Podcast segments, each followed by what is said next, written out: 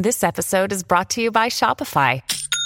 Forget the frustration of picking commerce platforms when you switch your business to Shopify, the global commerce platform that supercharges your selling wherever you sell. With Shopify, you'll harness the same intuitive features, trusted apps, and powerful analytics used by the world's leading brands. Sign up today for your one dollar per month trial period at shopify.com slash tech, all lowercase. That's shopify.com slash tech. Another day is here, and you're ready for it. What to wear? Check. Breakfast, lunch, and dinner? Check. Planning for what's next and how to save for it? That's where Bank of America can help. For your financial to-dos, Bank of America has experts ready to help get you closer to your goals. Get started at one of our local financial centers or twenty-four seven in our mobile banking app. Find a location near you at bankofamerica.com slash talk to us. What would you like the power to do? Mobile banking requires downloading the app and is only available for select devices. Message and data rates may apply. Bank of America N A, member F D I C. This is Optimal Startup Daily, episode three oh two, Hooking Users in Three Steps, an Intro to Habit Testing, by Nir Eyal of near and far dot com. And welcome to Optimal Startup Daily. My name is Dan, and I'm your host and your narrator here. I'm here every single day reading to you from some of the very best blogs we can find on entrepreneurship. For now, let's get to today's post from Nir Eyal as we optimize your life. Hooking Users in Three Steps, an Intro to Habit Testing, by Nir Eyal of near and far dot com. The truly great consumer technology companies of the past twenty-five years have all had one thing in common. They created habits. This is what separates world-changing businesses from the rest. Apple, Facebook, Amazon, Google, Microsoft, and Twitter are used daily by a high proportion of their users, and their products are so compelling that many of us struggle to imagine life before they existed. But creating habits is easier said than done. Though I've written extensively about behavior engineering and the importance of habits to the future of the web, few resources give entrepreneurs the tools they need to design and measure user habits. It's not that these techniques don't exist. In fact, they're quite familiar to people in all the companies I just talked about. However, to the new entrepreneur, they largely remain a mystery. I've learned these methods from some of the best in the business and put together an amalgamation of them that I call habit testing. It can be used by consumer web companies to build products that users not only love, but are hooked on. Habit testing.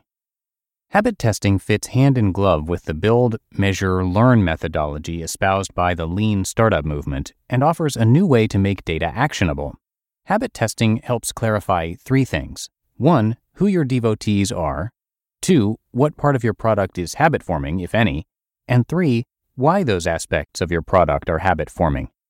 A prerequisite to habit testing is having some kind of product up and running. Of course, before launching even a minimal viable product, it's a good idea to take a stab at your business model hypotheses and how your product will create user desire. Once you have a site or app live, you can begin collecting data. Habit testing does not necessitate collecting data about everything, just the right things, so setting up the appropriate analytics is critical. In order for habit testing to be successful, you need to date stamp the path users take while using your site.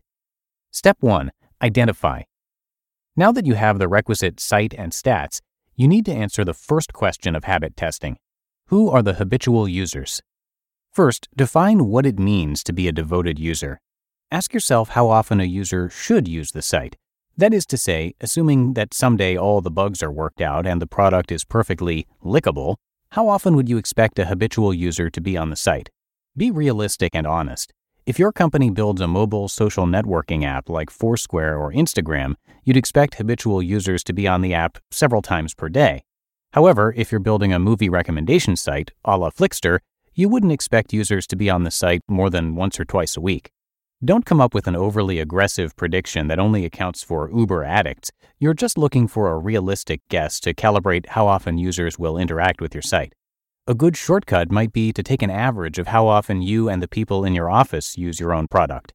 Of course, more is better.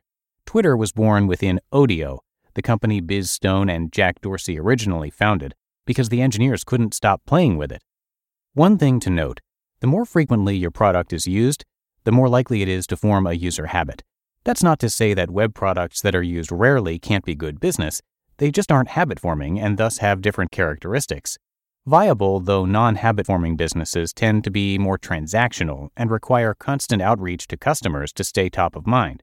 For example, think of the travel industry's relentless war to convince us to use one site over another. Expedia, Travelocity, and the rest are used too infrequently by their average customers to form a habit, so they constantly compete for attention. These are viable, even profitable companies, but since they are non-habit-forming products, they are open to greater competitive threat. Products used daily naturally create barriers to entry in their markets. Who's got the habit? Now that you know how often a user should be using the site, it's time to crunch through the numbers and identify how many of your users actually meet that bar. This is where hiring a stats whiz can prove exceedingly helpful. Instead of pulling your engineers away from their crucial jobs building the product, or even worse, getting your business people to do it, consider hiring a grad student fluent in statistics to help you quantify how many of your users are hooked. The best practice here is to create a cohort analysis to provide a baseline by which to measure future product iterations. Step two, codify. Hopefully, you'll have at least a few users who interact frequently enough for you to call them devotees. But how many devotees is enough? My rule of thumb is five percent. Though your rate of active users will need to be much higher to sustain your business, five percent is a good benchmark to being habit testing. However, if at least five percent of your users don't find your product valuable enough to use as much as you predicted they should, you have a problem. It may be time to go back to the drawing board and rework your vision.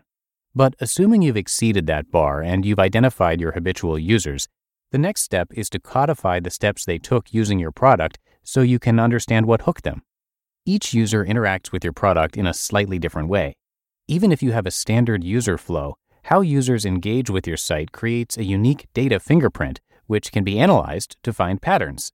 Sift through the data to determine if there are similar behaviors that emerge. What you'll hopefully discover is a habit path, a series of similar behaviors shared by your most loyal users.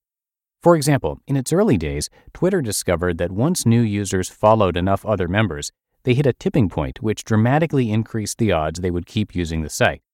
Every company has a different set of actions that devoted users take. The goal of finding the habit path is to determine which of those steps were critical for creating devoted users. Get in their heads. Now that you know the habit path, the next step is to create hypotheses about what it was along that path that tipped users from passersby to devotees. Granted, this step can look a little like assuming causation from correlation, but in the murky fog of launching a new product, it's often the best thing we've got. This phase is also a good time to talk to users in person to learn more about why and how they use the product. Habit testing is meant to illuminate what is unique about these early evangelists and find insights that can be generalized to the rest of your users. Step three, modify. With new hypotheses in mind, it's time to get back inside the build, measure, learn loop, and take new users down the same habit path the devotees took. For example, leveraging their habit path, Twitter's onboarding process now guides new users to start following others immediately. Habit testing is a continual process companies can implement with every new feature and product iteration. Tracking users by cohort and comparing their activity to habitual users should guide how products evolve, improve, and foster habit formation. Too often, tech entrepreneurs find themselves alone with their vision because they fail to realize the importance of creating user habits.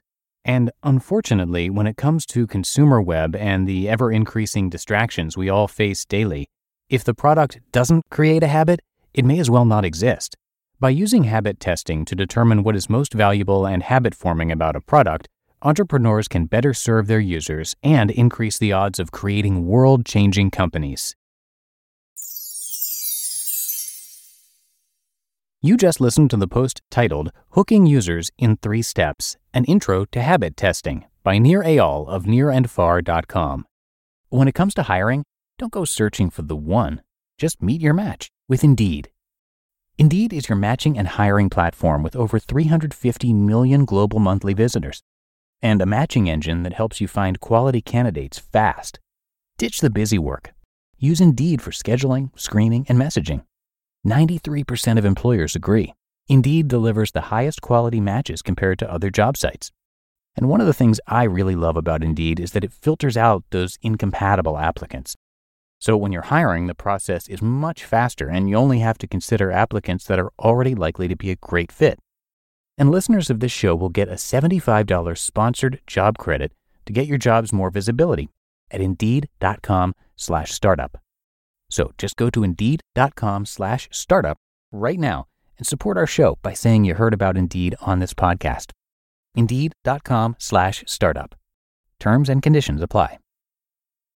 When you need mealtime inspiration, it's worth shopping Kroger, where you'll find over thirty thousand mouthwatering choices that excite your inner foodie. And no matter what tasty choice you make, you'll enjoy our everyday low prices, plus extra ways to save, like digital coupons worth over six hundred dollars each week. You can also save up to one dollar off per gallon at the pump with fuel points. More savings and more inspiring flavors make shopping Kroger worth it every time. Kroger, fresh for everyone. Fuel restrictions apply.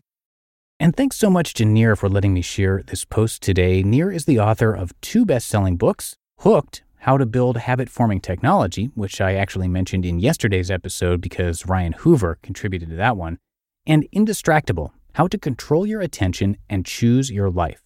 For most of his career, Nir Eyal worked in the video gaming and advertising industries, where he learned and applied, or sometimes even rejected, techniques to motivate and manipulate users.